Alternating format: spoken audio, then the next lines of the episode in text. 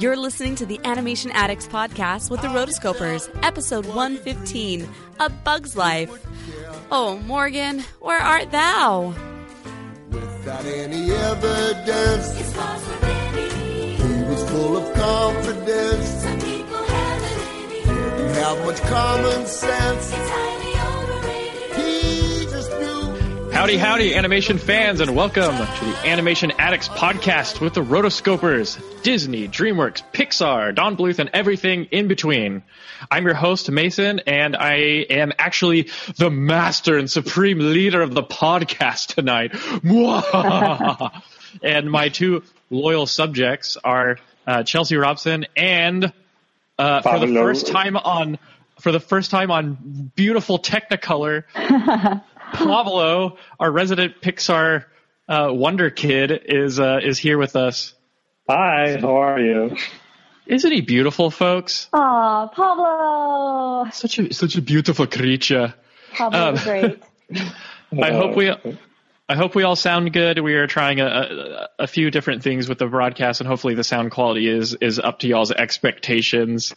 And um, we also want to um, excuse Morgan; she could not make it to this stream, so uh, we should name this episode "Oh Morgan, Where Art Thou?" Oh, Morgan, where art thou? And th- that'll give. Chelsea that'll give Chelsea a, um, an excuse to miss out on the next one, and then everyone will be missing. Everything is fair. Guys, this is episode 115, and um, if this is your first time listening or watching us, this is the Animation Addicts podcast. We are uh, good friends who sit down and we talk about our love for animation. So we'll typically review one film or talk to one you know person like we did in the interview last week, and we try to go over everything we can about how much we love uh, or don't love, but mostly how much we love the the art of animation, like the art form that it is. And so, um, if this is your first time, welcome. Uh, and if you're a, a returning patron or a returning listener, then welcome back. And uh, we are super glad to have y'all. So we've got chat on both YouTube and on uh, rotoscopers.com slash live. And so, uh, very thankful to have you all here. And we are actually reviewing A Bug's Life today. This was a patron choice, wasn't it, Chels? It was, yes. a good So, choice. We love our patrons. We really do. Um, if you're unfamiliar with the whole patrons choice concept, if you are a Patreon subscriber for the Rotoscopers, we uh, then you um, you get the choice of choosing which film we get to review on the show. So the power is yours, to quote uh, Captain Planet. and uh, and you, our our patrons are always very very good at choosing the coolest animated films for us to review. And we we've have we've not only done films but we've done uh we've done a mini series uh, for television. We did it over the garden wall several episodes back. And so super excited. And that is a great way to participate in the podcast is becoming a patreon subscriber. And then you have you know that power to to choose what we review. So think about it. Hello. From the creators of Toy Story. And beyond. Comes an all-new motion picture event. Walt Disney Pictures presents a Pixar Animation Studios film. No! Harry, no! Don't look at the light! I can't help it. It's so beautiful.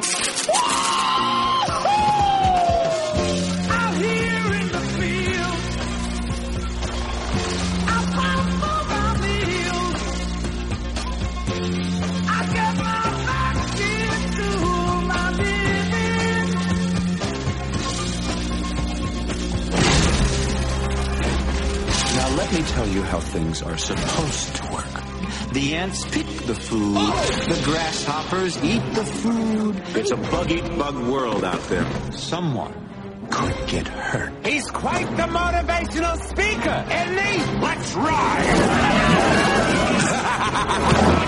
It's the same year after year. They come, they eat, they leave. That's our lot in life. It's not a lot, but it's our life.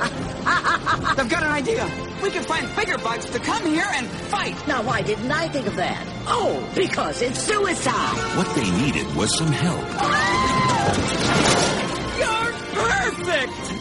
What they got Popcorn, snail popcorn! was a bunch of clowns.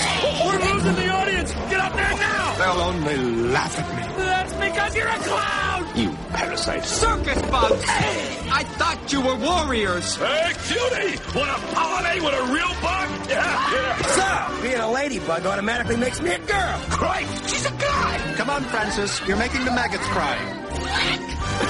Walt Disney Pictures presents desperate! I couldn't tell! a! Pixar Animation Studios film. This was not supposed to happen. Squish them. Run for your life! An epic I think I'm going to vent myself. Okay. of miniature proportion. We don't serve grasshoppers! For the colony! And for oppressed bugs everywhere! Hello there, girly bug. Shoo fly, don't bother me. A Bug's Life. Coming to theaters this Thanksgiving. Hey, turn your butt off. All right, so A Bug's Life. Um, super happy again to have Pablo. I saw this film when it was in theaters, and I absolutely loved it. I I think I watched it like five times in theaters and probably thirty times on VHS. VHS. and um, I pulled I out my good old VHS this time. Good old Oh, yeah? reliable VHS. ours is at my mom's house. um, we um, I I got to I'm beware beware because I am notoriously good at quoting this film. It's like one of my favorite Pixar films to quote. I don't know why, probably because I just saw it so many times and I can actually that actually have an I actually have entire sequences memorized. So I can just go on and on and on with quotes. So stop me. There should be a signal or something like if I'm just going on and on, I'd be like, Mason, shut up. I can make Dory speak whale to make you stop. Oh, there you go. The thing about this though, That I sounds so was watching it. what was that? That was Dory Dory. speaking well. nice. So the thing about that, I as I was watching this movie, I was like, you know what? This is well, okay, let's go into it. My original thoughts going into this time, after not having seen it for so so long, it was like, hmm. I, you know, it's probably one of the, it's probably one of the lesser Pixar films. You know, it's one of those lower ones. And then after I watched it again, I was like, no, it's not. This was great. like just like more, I mean, just like Mason said, like there's so many parts that I could too. I could quote so many parts just on and on and on. So that was a fun thing getting back into it. Yeah, I it's weird because I hadn't watched it in such a long time, and uh, the same thing happens to me every time I I'm planning to see the Pixar movies. I'm like, oh, I have to see the Bu- Bugs Life, and every time I love it, but I also forget it really quickly. I don't know why. Yeah. Like I was Yeah. I was reading about it yesterday, and I saw like a concept art picture of the bird, and I was like, oh right, they make a bird. Like that's half the movie, and I did not remember that. Yeah, would you say this is one of the more underrated Pixar films? I would say so. Um, it's like it, like I said, it's that movie that I, I got into, and when I watched it, and I realized I could watch this over and over again. It's got great replay value, but at the same time, it does. It's it is kind of. I, I, for whatever reason, just like Pablo said, it kind of doesn't stick as well, and I don't Yeah. know what that. I don't know what that is. I honestly don't know either. I I thought about it a lot. I've wanted to write about it, but I just can't figure it out. It's very strange because it's really good, but it's just not very memorable. Like I know most Pixar films by heart, and this one I didn't remember like half of it. Yeah, it's it's pretty interesting. I um I don't know. I wonder if it was because um people were still kind of like people were still kind of like simmering off of the like the success of toy of Toy Story. And then Toy Story 2 was was coming right after or was in production, you know, during the production of Bugs Life and so maybe because it was so long ago but it wasn't Toy Story, maybe it's underrated and people seem to maybe forget about it. I have a couple of family members who would ne- who would never never forget Bugs Life. And it's one of our it's, it's one of our family's like more cherished Pixar films that we always seemed to watch. That's good because I was telling my sister how I didn't remember half the film, and she was just so sad. She was like, oh, "Poor movie." Like it happens to her too, so it's just very strange. So I'm happy someone appreciates it more than we do. Well, that's the thing. Like I appreciate it after I've, I've watched it, but like I said, it had to be. Yeah. I have to watch it again to really get into it. Well, all that being said, let's actually get into the main discussion about this. So Okay. some some general information about it was it is a Pixar movie, so Pixar Animation Studios. It was directed by John Lasseter and he Ooh. added on uh, Mr. Andrew Stanton. If you've heard those names ever, I don't know, maybe. Um, and what's cool about that is, you know, after John had had he had been the the only director on Toy Story, and he felt like I need to bring somebody else on to make this one less headache of for me, not headache, but just less on my shoulders, and also to kind of help some of the other people come on up. And Andrew Stanton was the one that he he chose, and obviously you look at you know Andrew today, and he's one of cinema's top producers, top directors. So obviously a good choice in that.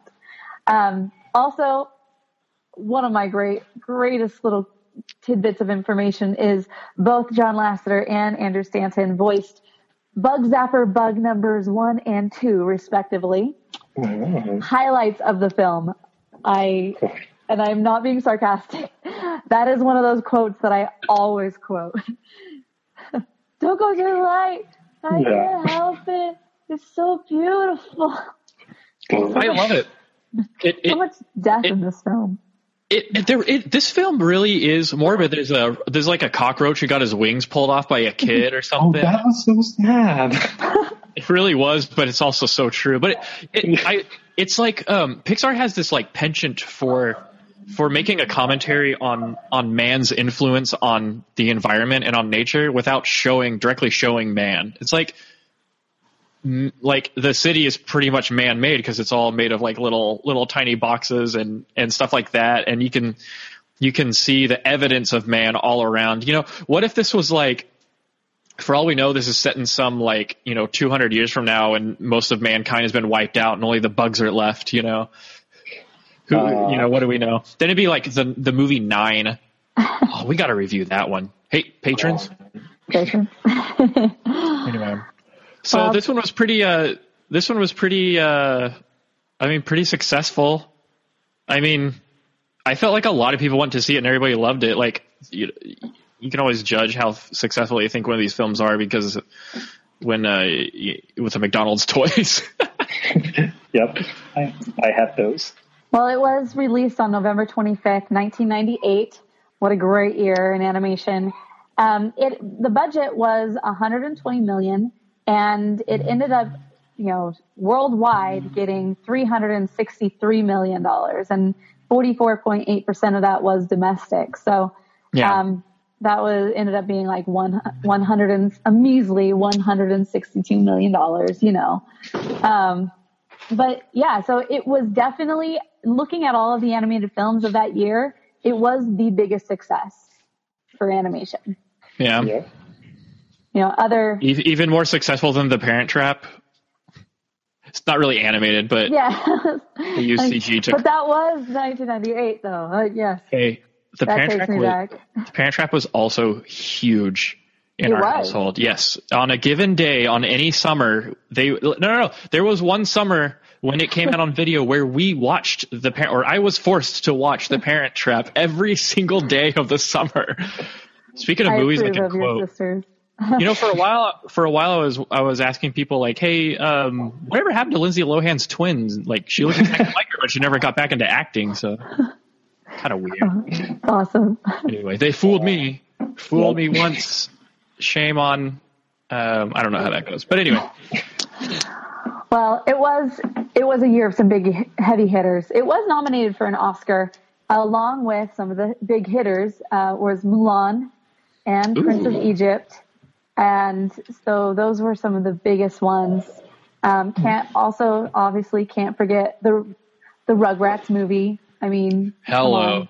I got some opinions on that one. My gosh. Uh, Yeah. I, th- I thought it was very interesting that it was nominated for Best Original Comedy or Musical Score, which I didn't know existed until uh, I researched this movie. And it actually, the that category only existed from 1995 to 1998. Uh-huh. Um, allegedly they created it because Disney had, was dominating the best original score category. category. Like they were they were winning every year with The Little Mermaid and Lion King, so they cre- they separated drama and and comedy. And Oh, it only lasted for three years. It's So it, it was like two two categories in one. It was original comedy with a musical score. Uh, I think it was best original comedy or musical score and best drama score, but it Oh, only okay. lasted like three years. I That's I so did funny. not know. that. Well, as we've seen, the Academy is always changing. Yep. But yeah, very cool. The Prince of Egypt and Mulan and A Bug's Life. That's Mm-hmm. great. My, my gosh, I love freaking Prince of Egypt. I love I love Mulan. I love A Bug's Life. Never seen Patch Adams. Never seen Shakespeare in Love. I'm a, s- I'm I don't I'm not really interested in that. But anyway, so but anyway, back to this film. Shakespeare in Love was the reason why he's bringing those up is those were the other contenders for the Oscar that year, and Shakespeare in Love ended up winning. Wah wah. I don't get that. Like, uh, anyway. Who But- cares if Shakespeare falls in love? Anyway, um, so anyway, this film, this film is beautiful. It's gorgeous. Like all sorts of like brilliant visual effects that they pulled off, and it was only 1998. Like computer technology was growing rapidly, but it, it was nowhere near like the Hyperion engine, you know, with Big Hero Six. You know, but you got one thing I always noted, and I I noticed this time again was the translucent leaves. Um, we're just now cool. getting we're just now getting to where we can plausibly render um, translucent skin in humans. So like you know how your ear glows when the light hits it a certain way. Um, they found out a way how to render that in real time with very little actual computational time, and so um, we've come so far, and, and yet it seems like Pixar was pulling off some amazing technical achievements this early in the game. Yeah. Um, gor- gorgeous lighting. I love how the lighting changes in the colony. It has this kind of bluish greenish glow. Oh yeah. And then um, Gypsy, her wings were amazing in this film. Uh, every, and everybody's got this very, very kind of colorful, kind of, kind of way to them. And Um, I, I, oh, go ahead. Uh, I love that they're also like showing off. The first, the very first shot in the movie is like the sun and a bird flies by, and then it turns out it's a reflection on water, and the water ripples, and it's like they're just showing off, but it's great. Yeah, totally. Um, I remember I, I read a little bit in, um, let's see, let me see if I can pull it up. Oh, did I lose it? Dang it. Where's that freaking book? Oh, there we go. In, uh, Infinity and Beyond, the story of Pixar Animation Studios, I read up on the, the section on A Bug's Life. And I think, reading it, I think coming out of Toy Story, I think they thought that, well, they started by, um, kind of not tailoring, I think they thought it may have been pretty easy to render out a bunch of hard, shiny bugs um, with the the kind of computational power that they had. And uh, you're and they're right because like on your 3D packages like Maya, it's pretty easy to do like a hard surface with a shiny kind of carapace or whatever. It's pretty easy to pull off that kind of plasticky look.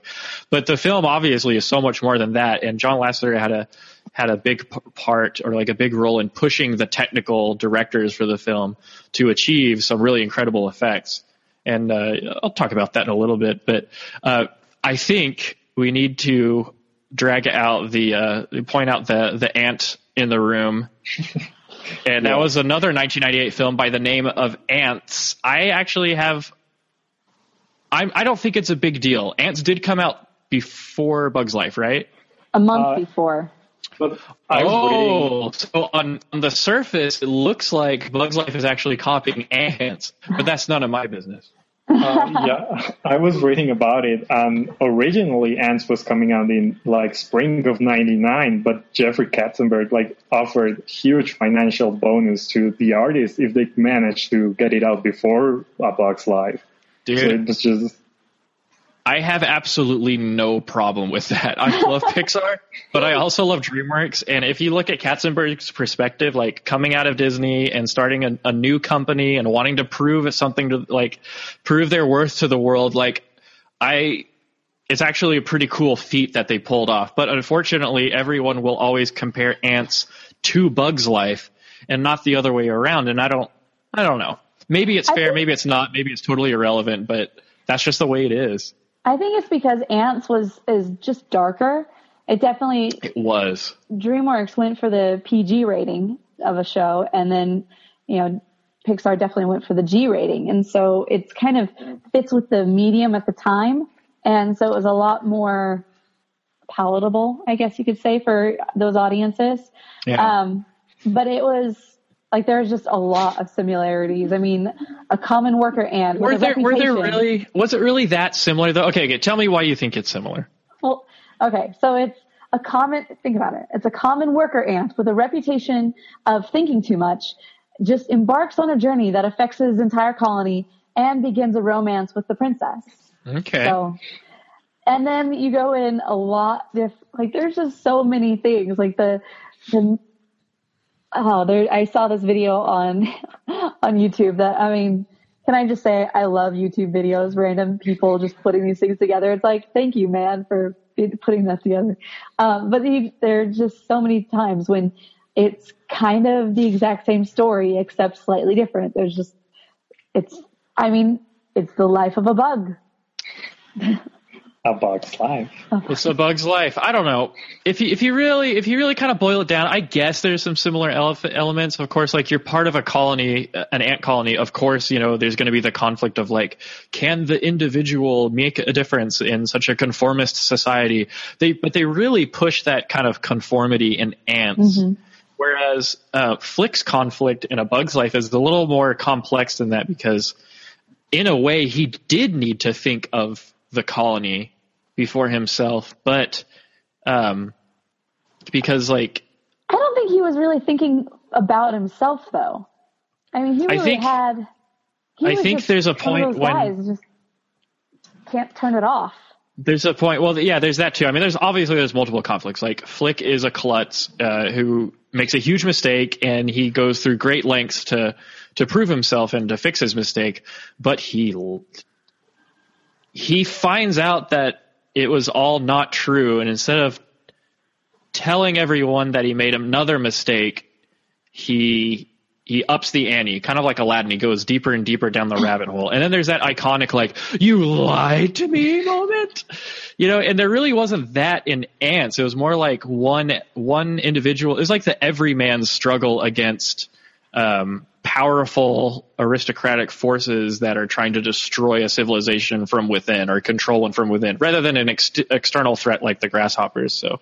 I don't know. Maybe Right. I'm waxing too philosophical, but I see I see some di- some similarities, but I really think they're total. I, I really think in the end they're different films. They are different films for sure. And, and Antz is very dark. It, it definitely goes into that. It's got a real Julius Caesar vibe, you know, with the whole like the colony operates very much like the old Roman Republic, and there is a very like you know there is your um your Julius Caesar and your barbarians and your um oh who's the guy? There's the Brutus and um Mark Antony and stuff like that. Like it's all in there. And then, uh, but I, I do personally find A Bug's Life more interesting as a story. It's more fun. It's more upbeat.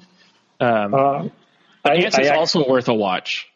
Okay, that's what I was going to ask because I, I haven't actually watched Antz, so I was going to ask you if you make it sound Also- really interesting. So It, it's also interesting because like like bugs like kill each other mercilessly. Like there's this this great battle scene with the termites. Why they're at war with the termites, I don't know. They just are. And um, there's some really morbid kind of death kind of imagery there. yeah, there's a lot of death, lots of death. But But Antz also has the the um, the antagonist that turns good in the end, which I love. I love that kind of stuff. yeah, I just don't understand why. Like Katzenberg knew Disney was making a Bug's Life, and I don't understand the choice to make a direct competition. Ah man, good question. And they do it again with Nemo and Shark Tale. Like they're not similar movies, but they're like ocean movies. But do they? I mean, besides the fact that it's underwater, it's like completely different. Yeah, but I don't know. I remember people saying like another animated ocean movie. Like people don't know if it's DreamWorks or Pixar. Like at least not back then. And they I were like another one. It was definitely in vogue, and there were a lot of direct to video, uh, low budget films that were definitely meant to bank off of that. hmm But as far as Shark Tale, I don't know. I kind of didn't like Shark Tale, but I kind of did. I thought it was kind of funny. It's, it's just, it's just by that time, DreamWorks had its own, had its own, established its own like way of doing things, its own style, and I don't think that they really broke from it until uh, Rise of the Guardians and How to Train Your Dragon. And for a Mhm. while, it was that kind of stuff, like very pop culture heavy, um, big stars, you know, that didn't necessarily contribute to the film as a whole, but.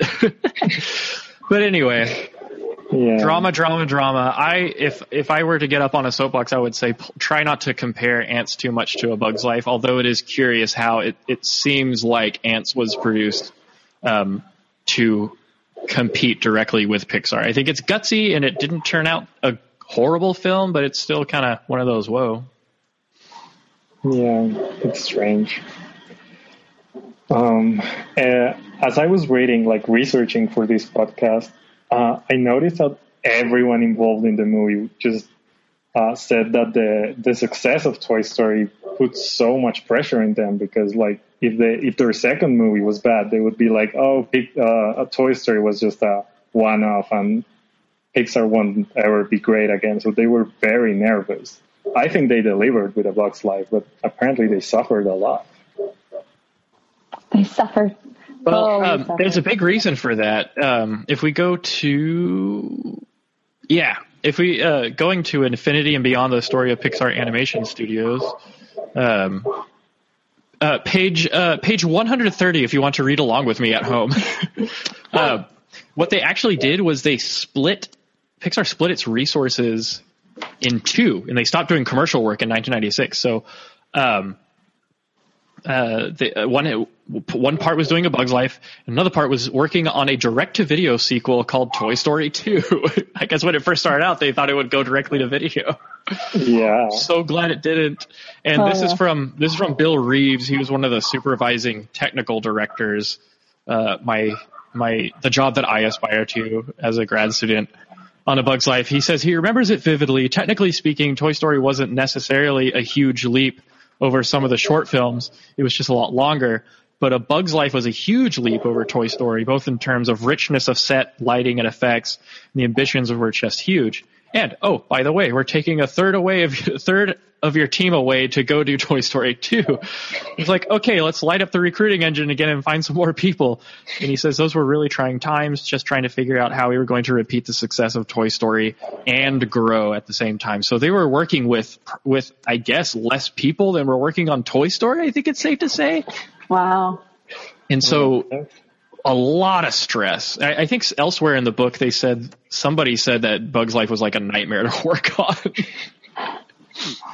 but y- you know, Pixar it's always going further and further with technology. It's always developing more tool sets and more um, you know more things. And uh, if you will pardon me, uh, kind of a technical lecture here, but um, it it was there was complications, you know, due to multiple plot projects and basically splitting it up. Um, one of the big things that I love about this film is the crowd simulation. Like in some parts, there are, according to the book, there were 700 distinct crowd characters in at one time in the frame. Wow. That's really impressive. But you, do you know how much Antz had in its crowds? A lot more. Eighty thousand. Wow. That's insane. yeah, I don't know how they did it. You know, obviously, maybe. Well, here's the here's a here's a kind of a tip. Like every animation studio does shortcuts. They find the quickest, most efficient way to to achieve a desired effect. And so um, I gotta hand it to Antz. Like this is what I found out online: eighty thousand characters in one crowd. I, I kept going over. I was like, "Am I reading this right? Really, eighty thousand? But that's what it says." That's crazy because uh, in Infinity and Beyond, I read that uh, the Pixar team said that they could only do 50, and then John Lasseter pushed them to get like to 700. But 80,000. That's another testament to how how much of a cheerleader or a motivator John Lasseter is. But I I I, I hope I'm reading that wrong because that's just that's just amazing. And of course, uh, you know, for any of you who who are adm- you know who are lovers of animation but don't understand much technical stuff, it's it's complete madness to try to animate every single one of those characters. So what they did, they had about 430 um, shots with crowds, and um, they, uh, you know, after some pushing from Lasseter, the TDs or technical directors, they found they created the software that basically took a given extra, you know, one of those ants in, in, in the back of the crowd or in the crowd, and they were pre-programmed to have a certain personality, like shy, funny, or aggressive. And so they had built-in animations. So they would assign their personality, and every personality had built-in animations that adhered to that personality. So like how they blinked, how they looked around, how they like shuffled their feet, and how they shifted their weight, and probably stuff like how they ran or or walked or or laughed and stuff stuff like that. Wow. And so any given any given one of those ants, um, they they had little um, and and no two were uh, no two were alike. So they had uh, built into that software you could change the eye color, the height, probably the build, something like that. And so it was all personalized, but it's kind of a macro way of developing these giant crowds. And crowd sim is still a huge deal today. You know, of course, one of the biggest leaps forward was in Lord of the Rings with a program called Massive that was able to generate these huge armies of orcs and men and mer. And, uh, but this, but this was a huge deal because again, this was back in 1998 and it was only, you know, 20 years after computers read data through tape with holes punched in it. yeah, that's really impressive and smart, like the, the personality thing.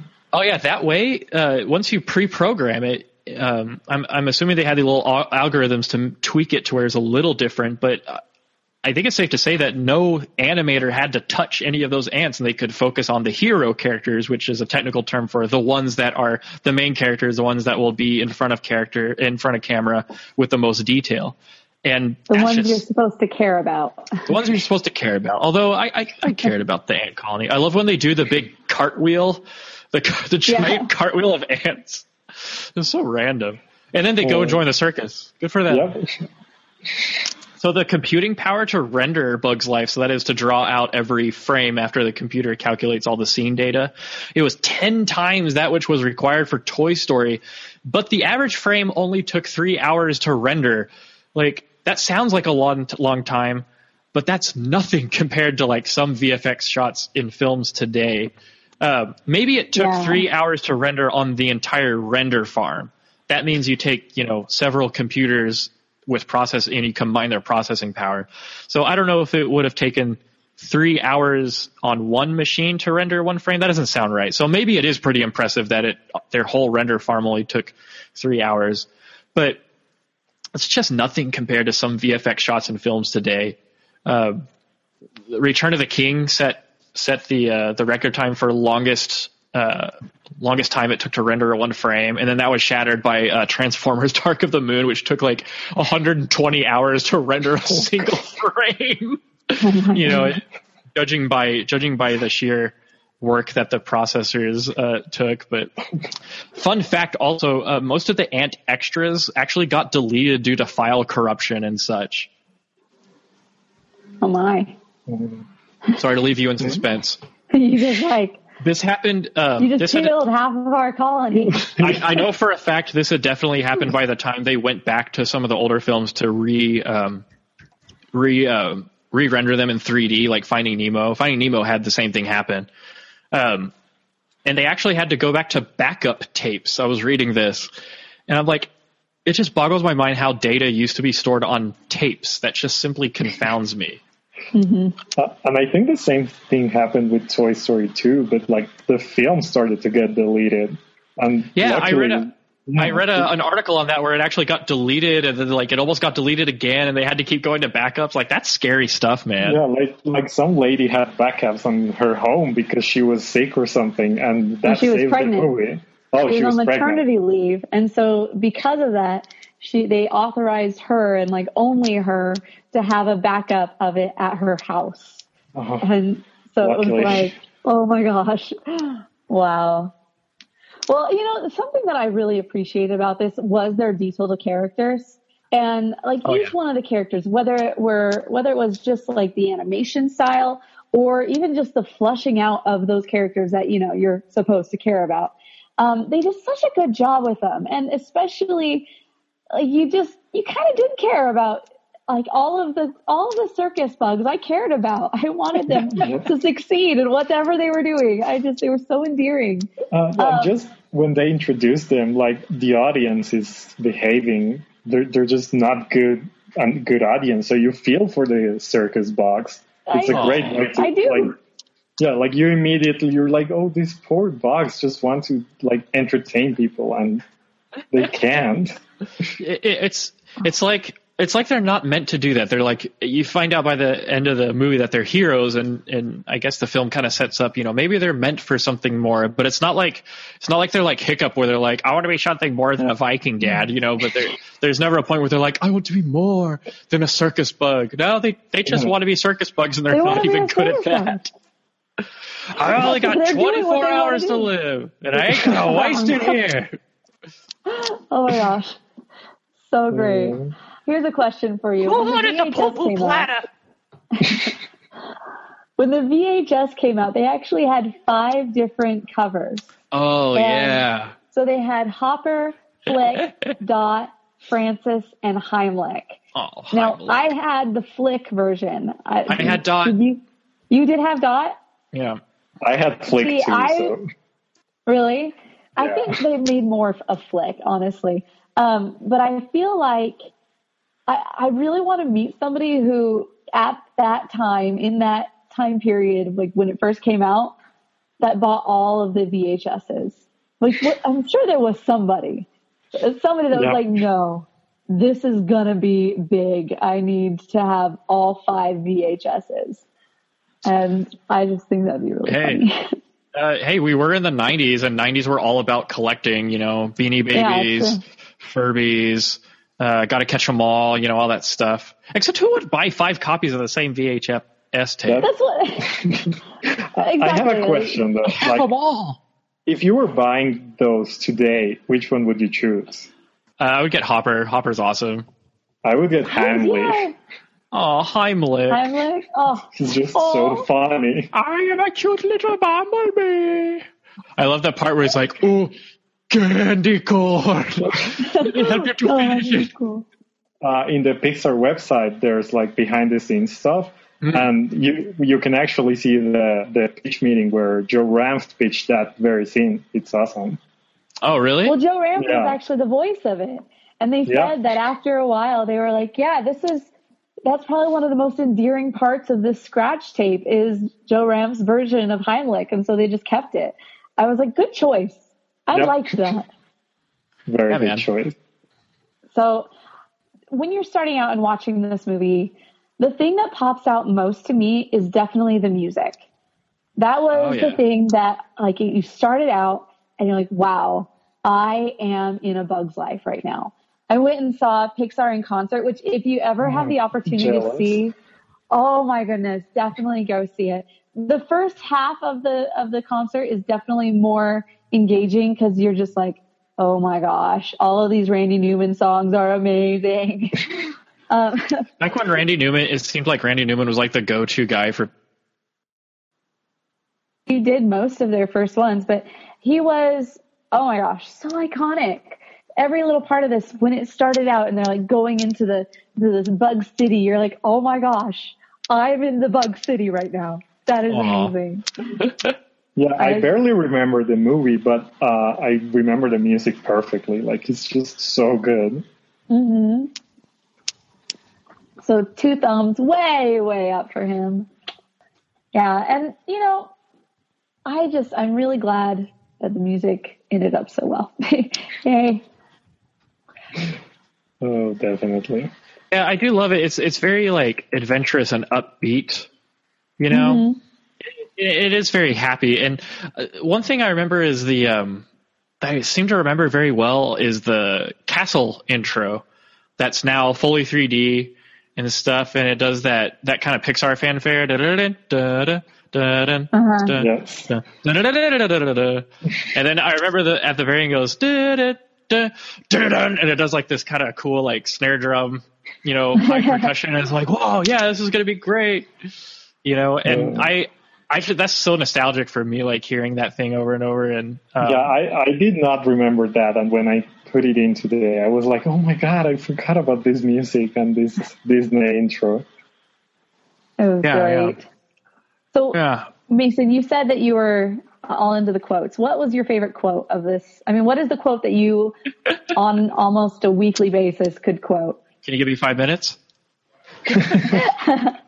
The Like- entire five minutes?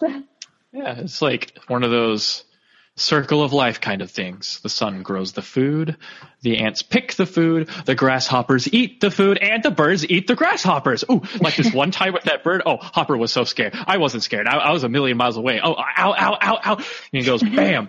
I swear, if I didn't promise mother on her deathbed that I wouldn't kill you, my gosh, I would kill you. And he's like, and believe me, nobody appreciates that better, than, more than me. Shut up. I don't want you to say another word while we're on this island. Do you understand me? I said, do you understand me? You're like, well, how can I answer you? You still told me not to say another word. Ah, ah, ah, remember mom. And he like, just cold clocks this freaking grasshopper. Uh, Still not done. He's angry. Go for it. He's Keep like- going. I love how Hopper he kind of clicks into poses, like he's very rigid, and he goes, "Hey, I'm a compassionate insect. There's still a couple of more weeks until the rain, so a uh, few weeks of summer left, so you can all just try again." But Hopper, with, with all that we've lost, we don't, can't even don't even have food for ourselves. Look, if you can't hold up your end of the bargain, then I can't promise you protection, and there are insects out there who will take advantage of you. Someone could get hurt, and he does that and then uh and then freaking thumper comes out it was like the scariest freaking thing yes. He, ants ants is like thumper for an hour and a half I don't want to watch it now. it is. anyway i hope y'all enjoyed my little That my little sounds scary. monologue there. I did. I loved that. That I enjoyed it too. made the podcast right now. See, okay, going back to Thumper, um, I liked at the very end when they bring out the the outtakes and you have Thumper. And he's like, "How did that go? I mean, really, I don't feel like I was really into the character. Maybe I should try again." Like one of those super. Oh, he's like, Right. I'm sorry, I'm sorry. I, I just don't think I'm coming across. I know, I know. I'll lather up a bunch of spit. Ooh, that's good. Okay, one more take. Oh, Oh, yeah. It's like, are you saying I'm stupid? Yes. oh, I love Julia Louis-Dreyfus. yes, she's great in this. I, I really All don't think the- there was a voice actor who was out of place in this film. They just worked because the dialogue was so amazing. natural. Kevin Spacey, especially, like I loved his Hopper. He's just He so did scary. great And. He's great as Hopper, horrible as Lex Luthor. I'm sorry. Well, um, but yes, Hopper, agree on he's great. Let's stick with his good points. Yep, yep. Also, uh, I noticed that a like lot all of of them the though emoted really well. Like all of them felt like they were actually the actual like character. Oh, and did you realize um, Hayden Panettiere as Dot? What? yeah, I was like, what? She was so I'm- little. and she's adorable in it. Like Dot is so so sweet. Yeah, she. Did, I mean, Hayden Panettiere. She always does a really great job at whatever she's. Whatever she's, everything I saw her in as a kid was really great, and then even now she does a really just great job. But it's just like I never, I never would have put those two together Yeah, me neither. then going back, it's like, oh, okay, that's cool. And I noticed a lot of the cast uh, return to future Pixar movies. For example, Richard Kindle, who voices Bing Bong, was in this movie too. Ah, Bing Bong. I love Bing Bong. Yes, who doesn't? That's cool. I don't know who Hayden Panettiere is. Sorry, guys. I don't watch Heroes. Oh, okay. Well, What was she in? she was also in. She's been in a lot of stuff, but one of the other ones that you might remember her from was Remember the Titans. She was the Ah, little Scream 4. I remember that one. Yeah, yeah. Well, yeah. I'm just kidding. She's also on Nash, the TV show, hit TV show Nashville. Nashville. Is that what really, is that really what Nashville's like? No, but you know, I mean, I- it depends on the the circles that you run in. I'm sure, but it Oh. wasn't like that for me. One of my favorite uh, quotes in the film is, um, do, "Can I remind you of Flick's tunnel within the tunnel project? Took him four weeks to get them out, or something like that." that was like Oh, that so was really good. funny because it was it was actually um, quoting not so much quoting but kind of like a like a joke made in reference to Steve Jobs when he did his his store within a store um, approach for the Apple Store. So for his hand gestures, going back to what you were saying about his hands and everything, Yeah. to how um, Steve Jobs would talk, and so he would he is say a great things- motivational speaker. He's a great motivational speaker, isn't he? He's quite the motivational speaker. Oh, I wonder if I can do that one. Ah, maybe later. But anyway, um, I that is a great speech though, and that's such a funny part in the film where they're all in this like sombrero that's filled with water, and like the grasshoppers, caliente. all the grasshoppers are like drunk and stuff and singing and carrying on. He's like, we might as well be da, da, da, da. Hey Hopper, you got a minute? Go away. Fine, I won't tell you about my idea. Good. Okay, I'll tell you anyway. Oh, so good. I was you know, Axel and Loco, they sweet talked me into it. I got confused. I Uh, like how, I mean, I've, I've looked at villains a lot lately and kind of how they, do I believe them? Do I know why they're doing what they're doing? And you look at Hopper and he really is just, I mean, in essence, he's a jerk. Like, that's just who he is. I would say he's a jerk, yes. On top of that, like his main reasons, how they go about sharing, like, no, we have to go back.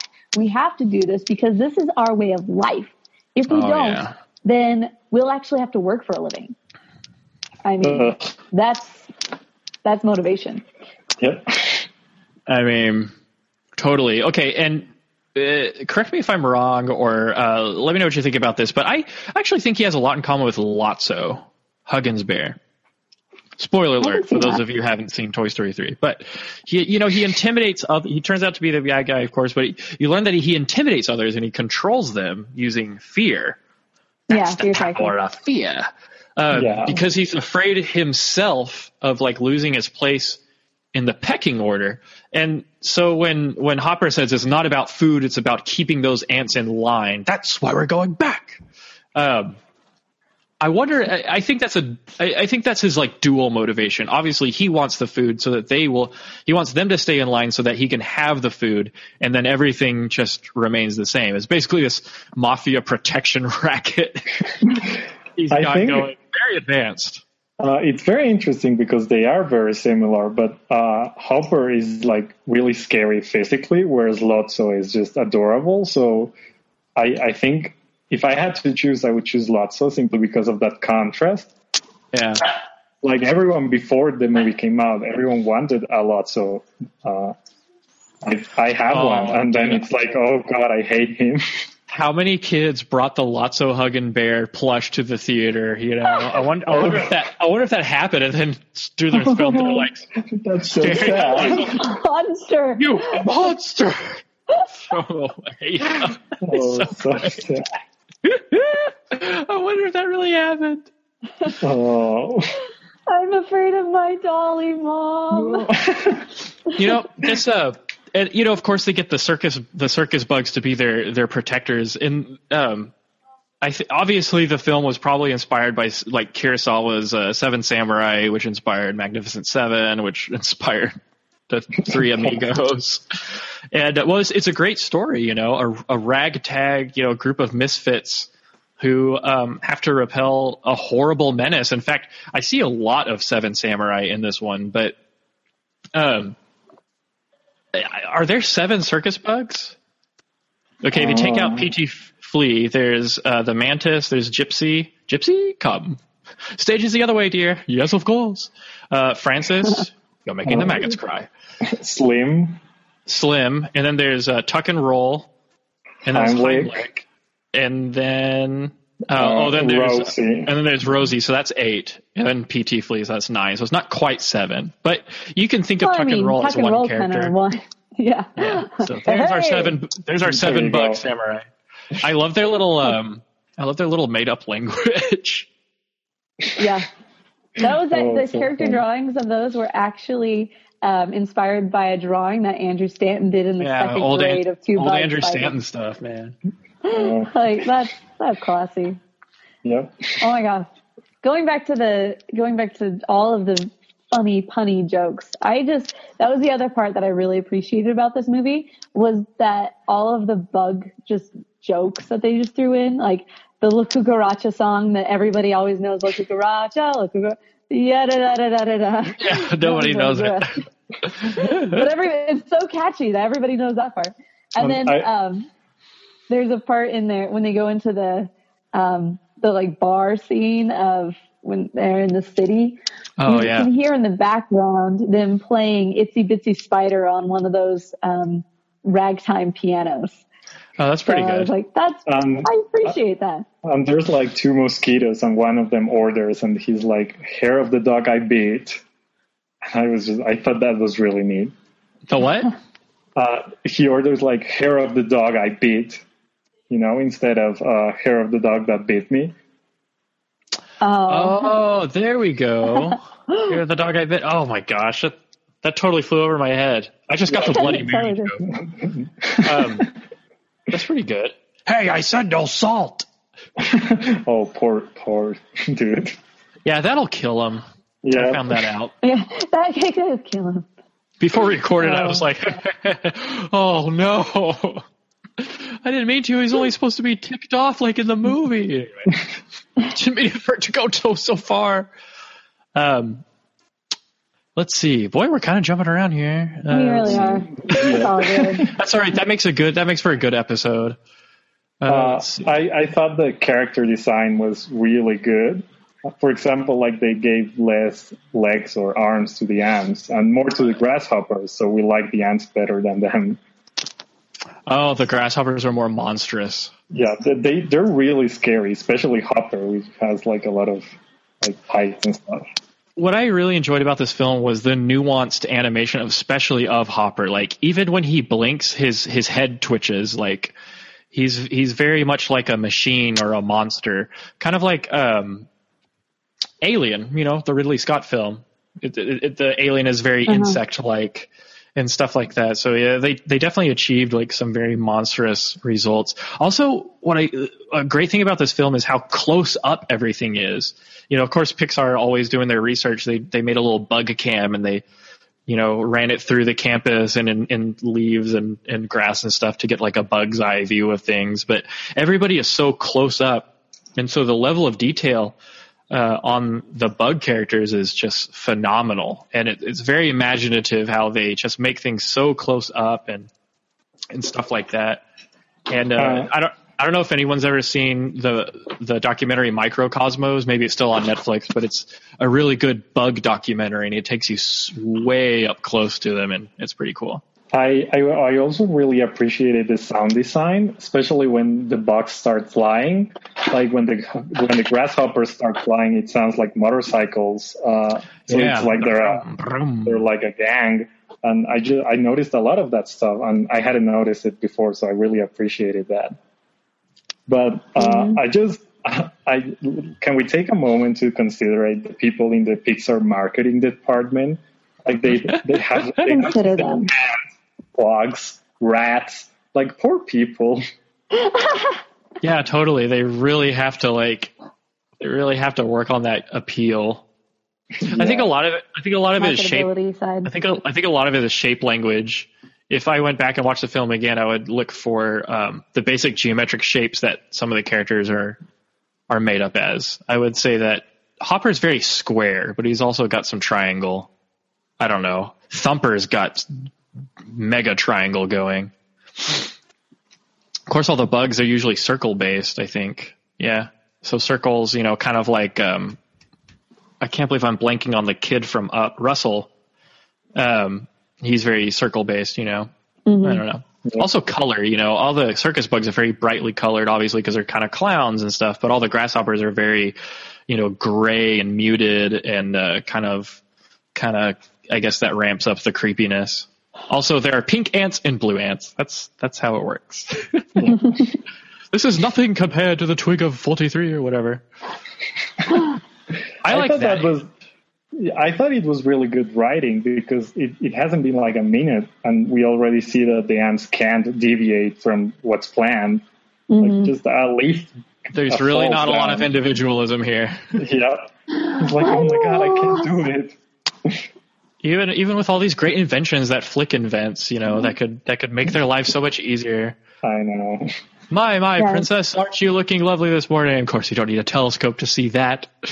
Oh, See, yeah, I'm going back to what, what Pablo said. Is there's the writing in this was really, really good. I mean, uh, the characterization, helping you understand the story without having to tell you the story. You know, without you know showing you these details. Oh, the ants don't know how to do anything for themselves, but Flick was so different. Da da da. Um, and then looking at all of it, you just they did such a good job of just showing you, and you got the picture right away. Um, Yep. We actually, Morgan and I just reviewed the, the book Funny, which was all of the shorts, not the shorts, um, a bunch of gags from the just the gags that the artists, yeah, Yeah, and it's just wa- looking through that really helped me appreciate all of the just you have to be able to get a joke across in one or two frames, like one or two pictures. Just have it, duh, maybe four at tops. But after that, you're like, if if you can't get a joke across in more than four frames, it's not a good joke. Wow. And like that was such a cool thing to see that all of those um just yeah, I mean it was just cool because you can just see how that type of a mentality really led to really great writing in movies like this. the writing is great. Like I love kind of the multi-layered approach of dealing with a threat. Um, and there's the colony's way, and then there's Flick's way, and how I don't know. I, I just feel for Flick. I I feel like we all we we all kind of relate to him in some Yeah. way. You know? Yeah, definitely, because he's like uh, the one that wants to be different but feels left out. And like we we can all relate to that. Yeah, it's like I don't know if anyone in, in our audience has ever felt like prejudged by society. You know, I love Shrek. The they judge me without even getting to know me, and you know we struggle to find our place sometimes, and maybe people don't understand us or think that we're screw ups or no good. And um, this film is all about, I guess, sticking with it because Flick could have just left the colony alone.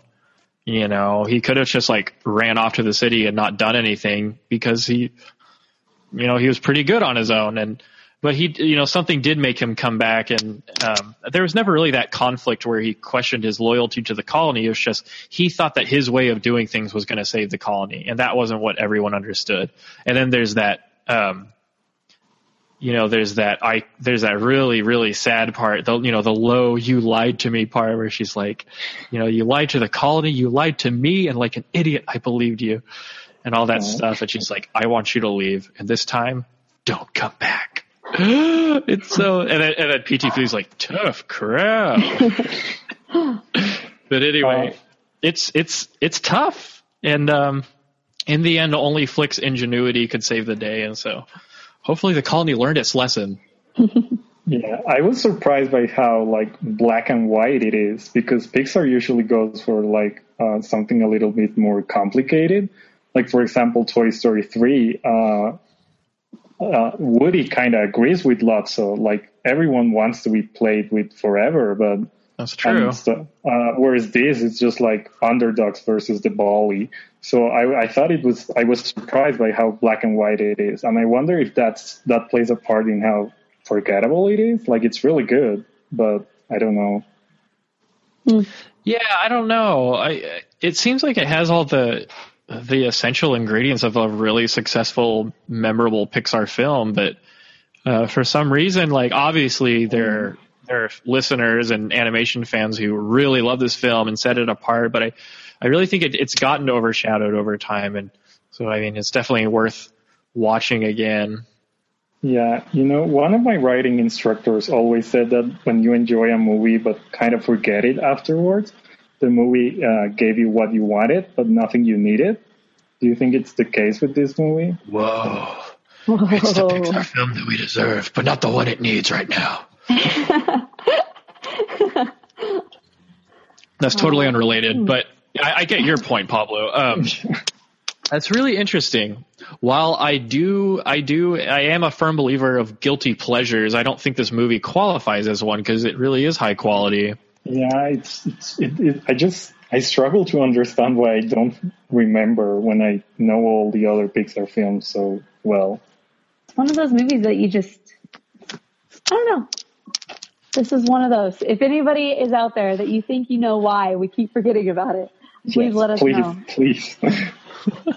Well, they, they they're like they're like Bug's Life fanatics because you're jerks. But anyway, Um, yeah, I actually I I struggle a lot to understand my feelings towards this movie, and in doing my research, I found the first quote ever that explains, like, gets close to explaining how I feel. It was from the Entertainment Weekly review, and the quote is, "A Bug's Life may be the single most amazing film I've ever seen that I couldn't fall in love with." Whoa, I just I, I that applies to me because I I have to be honest. I don't love the movie. I think it's really good and I really enjoy it, but I don't fall in love with it like I do with Monsters Inc. or Ratatouille or any of the Toy Stories. yeah, Mm. all right. Well, Well, should we? yeah, we I think rate we've it? I think we've talked about I think we've talked a lot about this film without even going into the story of the film. Yep. Well, just one comment. I love the ending. There's this like climatic, chaotic battle. So The- scary. The rain is terrifying, So and it totally makes sense. It's Well, like, big oh yeah, that's that's what ant, that's what rain is like to ants. yeah, I was really scared, and the, the bird attack is really exciting and also scary. Uh, I Oh yeah, love when, Hopper's, when Hopper's demise is, is oh that's really that's so creepy.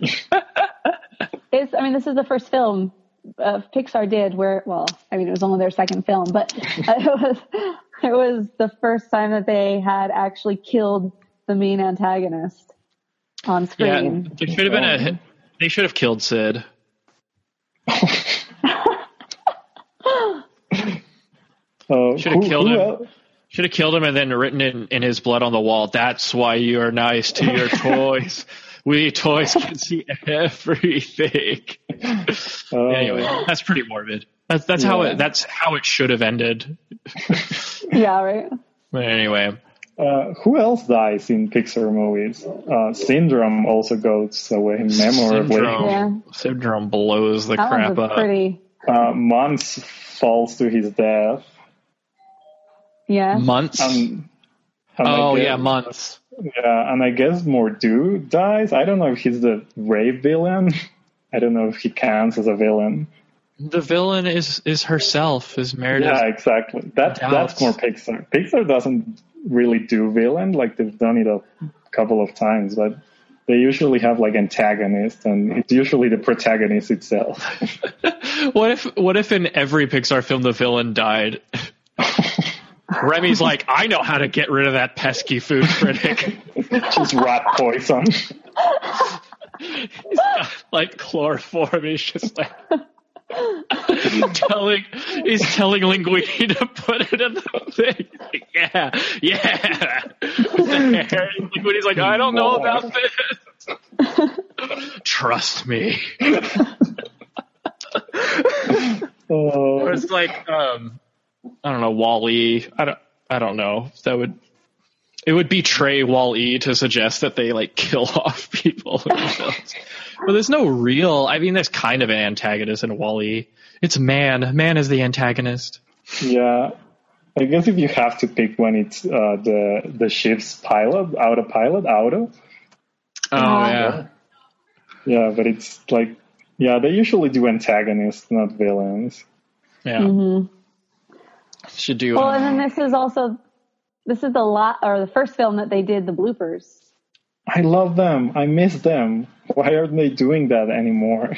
I feel like I feel like the animators either loved had a blast with those bloopers or they like totally hated them because like deadlines were looming and stuff. But I felt like this would have been a, a really great way for animators to just blow off some steam, you know? Yeah. W- They did this in uh, this movie, then Toy Story 2, then Monsters Inc., and that's it, right? Huh? Uh, yeah, I don't one- remember him after yeah. that.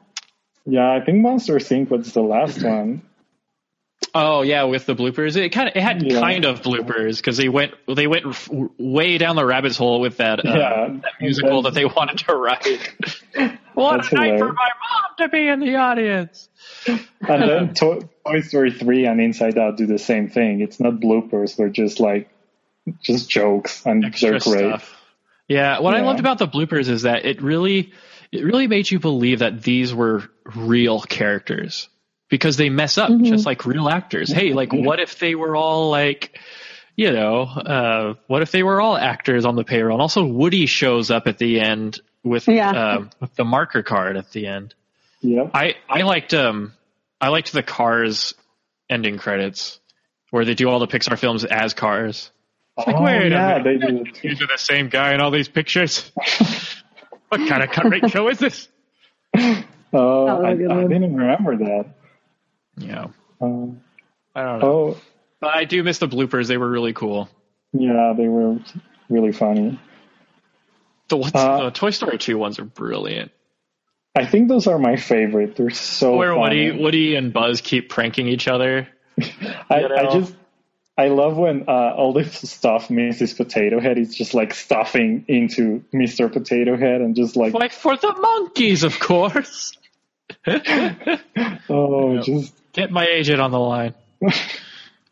That's pretty good. Um, let's see. Oh, uh, we can't close this episode without talking about um, is it Geri's game or Gary's game? I'm so bad at Jerry. pronouncing. Yeah, Geri's game. I don't know, I- but it's one of my favorite Pixar shorts. It's one of the most think it is my creative. Pixar shorts, in my opinion. Yeah, Yeah. it's so good. It's got a brilliant. It's not even a twist because you know what's happening the whole time, but the, just the entertainment is from how this guy snaps between two characters and stuff, and how he wins. And then the Mm. payoff at the end was fantastic. The Yes, teeth. I mean, that was just fantastic. Uh, of course, he would be playing for his team. Yeah, it's so good. That's an interesting. That's an interesting concept. How in 3D animation you can take the the camera and do camera tricks, just like in real cinema.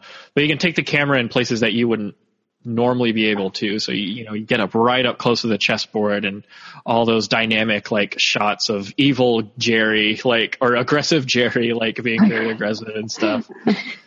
It's, it's something like that. It, Um, and it, it's such a great little concept. Like, how do you win a chess game against yourself? You you turn the tables on yourself, and then you so win. good. You beat yourself, and you win. it's a great little Uh, logical fallacy there. Definitely. And going going back for a moment to a Bug's Life, uh, also worth mentioning is the the like 4D uh, ride in Disney World. Dude. I was really scared by that as a kid. That's intense. I, I went only like a year and a half ago, and it was really intense then. Like Hopper's pretty sadistic. He certainly does not like humans. That could possibly be material for a prequel or a sequel. Although I hope they never do one. yeah, me neither. I think we, I knew they were gonna-. I knew they were going to jack with us. I knew they were going to mess with us. The bug spray.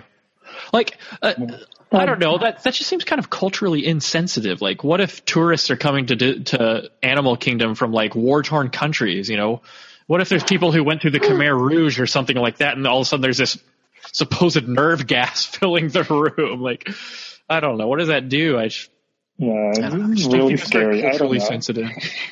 Also, people who are afraid of spiders do not need to even go a, a thousand miles near that ride. No. Oh, Not Frank Foster all. just mentioned. Uh, Frank just mentioned Presto as his favorite Pixar short, and I actually think that is my all-time favorite. But Yeah, Geri's I game agree. is very close behind it. I think it's Presto's game, uh, Geri's game, uh, Presto, Presto, uh, Geri's game, and for the birds. I've always loved that one too. Oh, For the Birds is so cute. Those little jerks. Um, The uh, the big bird is just so adorable and funny. Have we ever done a like a ranking of the Pixar shorts, Chelsea, on the show? We all did our own ranking once. Yeah. Yeah, it was all, um, one of the other Pixar movies that we did. We did it. Everybody said, okay, these are my top three. So we Yeah. haven't done an all over. But here, here's actually um, a, looking forward in the next couple of months. So the week of the week before the um, the Oscars this year, what Yeah. we're going to be doing is we are going to be going through all of the Oscar nominated shorts as a podcast. So I'm really excited about Yes. that one. And we're going to be talking about it all week on the website as well. So shorts is kind of something that we're focusing on over the next couple of weeks for sure, months.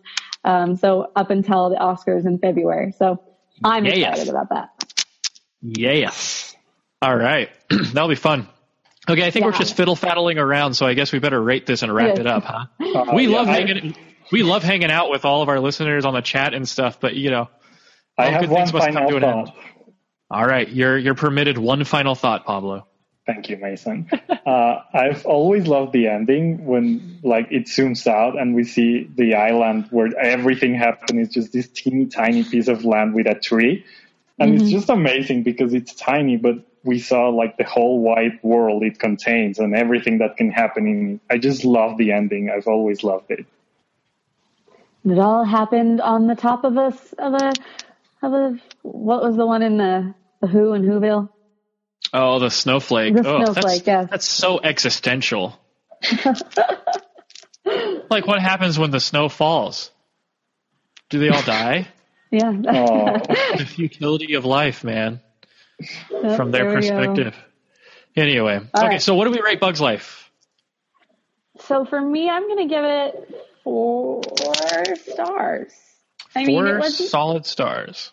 four stars. Yeah, I would say because of the quotability of it, for sure, gave it. Um, and because of just the all around the good writing, the good you know characterization, they just did a really stand up job on all of those aspects. Now, as far as like a a movie that I'm like I want to watch this all the time, no. So it's not a five star for like in that way. Um, but I can't. I mean, I guess I mean some people might give it like three and a half, but I was I'm just gonna go with four, four stars. All right, I'm gonna go- Holding off. What do you think, Pablo? Uh, I'm gonna go with three and a half actually, because uh, I really, really like it, and I think it's really good. But I just watched it today, so I know in one week I won't remember it because it's happened to me countless times. So I just, I, I think the the fact the movie is memorable is very important. So I'm gonna go with three and a half just because it's not very memorable to me. Wow. All right. Well, um, I was going to do four and a half. I think I'll just do four. Like, it's not the perfect animated film. Obvi- you know, obviously, The Lion King is, and uh, uh, is a well. I don't know. I'm sorry, did you say Toy Story three? I couldn't hear. Uh, well, I always say that um, I always consider The Lion King to be the greatest 2D animated film of all time, and I'm I'm yet to settle on a on the best 3D animated film of all time. Toy Story 3 is very high up there in my list. I hope But- so. Uh, I'll just do uh, I'll just do four stars. I think. I mean, I really like it, and uh, I love it for nostalgia reasons, which I I typically frown upon, like loving a film or a thing just because of nostalgia. But um, this one, like, was part of like defining my childhood, definitely, and it got me interested in things like computer graphics and animation in the first place. And so um, it's definitely an important film for me. And I really think just the general formula of A Bug's Life is really good. Like it, it, it started to define like the Pixar touch in its films and uh, brilliant characters, very quotable, of course, uh, very intense, uh, very good adventure. And so, yeah, four stars. There's nothing wrong with that.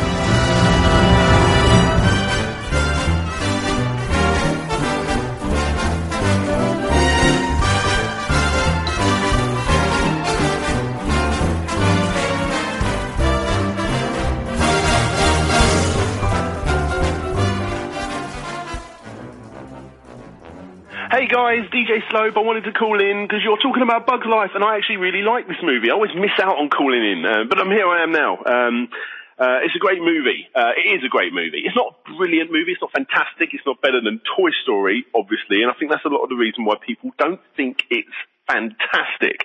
Um, because I do really think it's a good film. Although when I was younger, uh, I will say that I didn't think it was fantastic. I remember uh, Heimlich, the caterpillar character, uh, was a little bit annoying. Um, I didn't really like him too much. I thought Francis is a bit too generic. I still think Francis is a bit too generic, a bit too much of an obvious uh, Pixar sort of character to come up with. Um, uh, I remember my sisters went to see this at the cinema when, uh, what was it, Hopper comes leaning into the camera really sinisterly. It really, it was quite, uh, quite scary before she had to leave the cinema from it. Um, I'm not, I know you shouldn't compare it to Antz. I think Bug's Life is better than Antz, and at the time I used to think Antz was better. But watching them both back quite recently, Antz has aged quite badly, and Bug's Life still uh, holds that Pixar um, uh, legendary feel. You know, I think it's great. Anyway, it's great to call in, guys. You will hear more from me this year. Keep doing what you're doing. It's fantastic work. I love listening to you guys while on my drives and my commutes. Um, anyway, I've only got 24 hours to live, and I ain't gonna waste it here. Bye bye. Hey, Morgan, Mason, and Chelsea. It's Mark from Orlando. How are you guys doing? I'm just calling in to leave a question for you guys. Uh, I know a few episodes ago, uh, you guys received a question in the voicemail about basically name an animated movie that generally people like, but you guys don't. So I thought I'd call in and ask the opposite of that. Can you guys each name a, an animated movie that generally everyone dislikes, but you guys just can't help but like? And for me, an example of this would be, I'm sad to say, I'm kind of embarrassed to say it, but the Strange Magic movie that came out in 2015 last year. I know it's a bad movie. I know there's barely anything good I can say about it. But I don't know. I I can't help but like the movie. Why? I don't know. Is it the jukebox musical aspect of it? Maybe. Is it the Beauty and the Beast kind of twist to it? Maybe. Is it because I might have a crush on the main character, Marianne, which is totally not weird at all? Eh, maybe. But I don't know. Like I said, I'll never defend it as a good movie, but I just, it's a guilty pleasure of mine. So yeah, looking forward to hearing what you guys' guilty pleasures are, animation, film-wise. I love the first Transformers movie, and I people have probably heard this before, but I, I get a very spiritual message out of the first Transformers film. Everybody laughs, but it, that's just the way it is. What's an animated film that I like that not a lot of people like? I love Shrek. I love Shrek with a passion. Shrek is love. Shrek is life. Uh, Um, for me, a movie that I grew up, I mean, can't go wrong with Rock-a-Doodle. I just, Rockadoo. I love me some Rock-a-Doodle.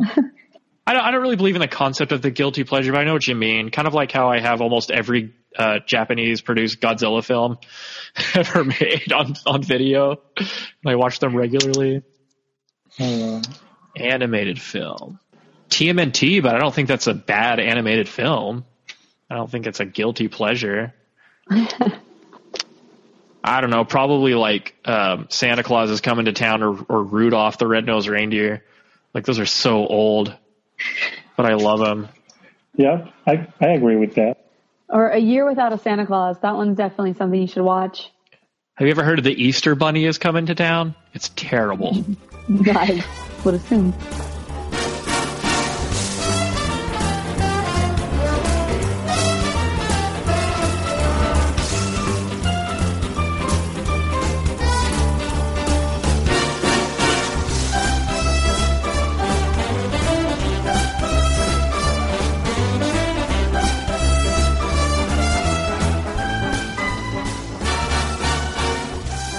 Right, so uh, anything else? I think we've. did we all, all right, so four, three and a half, and four. I'd say that's pretty good. This, I Yeah. mean, Bug's Life is a good film. We love it. Yeah. hmm right, Thank folks. you guys so much for coming in. Yeah, absolutely. This is about all the time we have. And again, we want to thank Pablito, El, El Gran Pablito, for um, for coming to us live and uh, you know bestowing his Pixar wisdom on us. Always a pleasure to have you. Always a pleasure to talk to you and and to everyone. So I hope you invite me back soon because I really enjoy this. Yeah, we'll see about that. Uh, let's see. Yeah, yeah. okay, for, for sh- okay, we love posting like extra links and stuff and like summarizing the show notes and stuff for the episode. So to access all that, um, you can go to rotoscopers.com slash uh, 115 and mm-hmm. that's how you get to this episode. So Bug's Life 115. So be sure to comment on that website, comment on the YouTube, comment, comment, comment everywhere. We love your feedback. Give us your reviews, give us your thoughts and your opinions. And if you want to tweet about this episode, you can use the hashtag animaddicts or animaddicts115, so 115. And um, that way, you know, we can all discuss the the episode. You know, we, we'd love to hear. Um, we got some really good suggestions on how to improve the audio quality, and working we're working on those thanks to uh, listener feedback. So we really love you guys for that. If you want to leave a voicemail on this wonderful podcast, you can go to rotoscopers.com slash voicemails to leave one. Also, you can call us at 406-646-6575. And uh, like we've been saying, like we'd really be, we wouldn't even be, be doing this video format without our patron subscribers. Um, so make sure to go to rotoscopers.com slash Patreon uh, to f- learn more about being a Patreon subscriber and learn about the awesome perks and all the like cool secret stuff that you get to access. Um, mostly it's greater access to us. And we all know that you, that you want to be our best friends and we want to be your best friends. So, so let's, let's work something out. let's deal. Um, but really, uh, the, the perks of being a rotoscoper Patreon, uh, Patreon are, are great. And, um, but most of all, we, we really wouldn't be able to be doing this in this format without y'all. So thank you so much. Uh, rotoscopers.com slash Amazon to support us through our Amazon affiliate link. And then uh, you can also support the show by getting uh, your Audible um, f- free trial, which is like the number one resource for, for audiobooks. You can go rotoscopers, rotoscopers.com slash audible. And then we have a store, rotoscopers.com slash store. you can get uh, the Roto t-shirt, stuff like that. And uh, so Yeah. please, if this was your first time and you you enjoyed what you're listening, then subscribe to us on iTunes. That way you can always get synced up with the latest episodes. We're also on Stitcher Radio, and um, please leave a, a are running- review.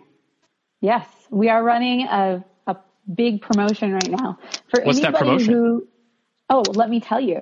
Okay. So for anybody who who either writes a review if they've never written a review on um, on iTunes before, if they've writ, if they write us a review, a review, take a screenshot of it and send it to our email uh, contact at rotoscopers.com, then we will you will be entered in the contest to win a free um, art book. Holy So- cow! The one that we already of- have, or can you just pick it out? like we will order you an, an art book off of Amazon, basically. Any of the ones that have been, uh, anything that's like in print right now, we'll, we'll basically take Oh. your pick, whichever one you want. so we can't take. do like the art of the Godfather. That's like forty thousand dollars. no, right now. no, we're not going to do that. But you know, printed like anything 10 of them. print, we we will definitely do. Um, and if you've already left a review on it, you can update your review because you are able to do that. So go ahead and Oh. update your, your review and take a screenshot, send it to our email, and you will be entered in to win. I mean, come on, take five minutes, whatever. You could win a free art book. That's awesome.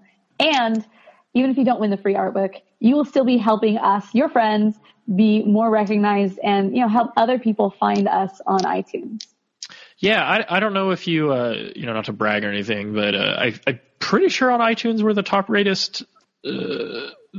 top rated um, animation podcast. Um, and that's definitely, you know, we, you know, feedback from our listeners. We love you guys. And, um, you know, of course, you know, get involved with the community if there's anything we can do to improve or any suggestions you'd want to make. Like we, we're very, you know, we're very personable with our community. And uh, I, I always consider you guys friends more than fans, definitely. Mm-hmm, for sure. All right, check us out on Hypable and Animated Views, and uh, we're all over social media: Facebook, Twitter, Instagram, Tumblr, and um, of course, since I am podcast master, you can see uh, my Twitter handle and my Instagram handle, um, for that matter, down here. Uh, I do have a blog, thisanimatedlife.blogspot.com. I'm actually posting works in progress for my um, current grad school classes, and I am doing a cool facial animation class uh, with Dr. Fred Parke, who pretty much invented it. And uh, so check that out. And uh, my portfolio site just got uh, re- redone. So masonsmithportfolio.com. If you are an industry professional and want to give me a job, then check out masonsmithportfolio.com. I promise you it'll be worth your while, I hope. I just updated my website too. It's got a whole new redesign. Pretty awesome. Do you have any And- more songs? You, yes, I actually do. I have. Because I'm getting kind of tired of listening to I Got too. Rich over and over. Well, I'm just now kidding. I added some Spanish got songs in there for you. So Ah, muy bien. No Portuguese? not yet. I, I haven't gotten there yet, but I do. These are some of the older stuff that I had. Um, but they're all still great things. So check it out. Oh, well. ChelseaRobson.com. You can also find me on Twitter, Chelsea Robson, Instagram, Chelsea Robson. You, you get the gist. All right, all right. Do you have Periscope? I want I want to do Periscope so bad. I do had have phone. Periscope. I haven't done it for a little bit, but I, I sure I'll do it again. Yeah, that stuff's great. And then uh, at Pablo RV7, if you want to reach out to Pablo on on Twitter. Oh, look, hey, he's got his own title card. He's got his own little thing. Well, you gotta well, say, say something. I totally improvised it. well, d- keep keep talking, because so the oh, hold on. I am the I am the master. I will put you up first. There you go, right there. Uh, yeah, so you can follow me on Twitter at PabloRV7. And yeah, tweet at me and we can talk about animation and whatever you want. I'm friendly.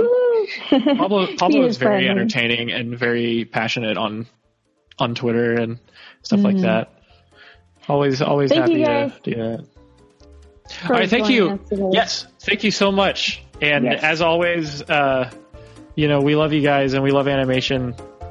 And please like and subscribe and become a lifelong patron subscriber, please. All right, until next time, let's see if we can get this right. One, two, three.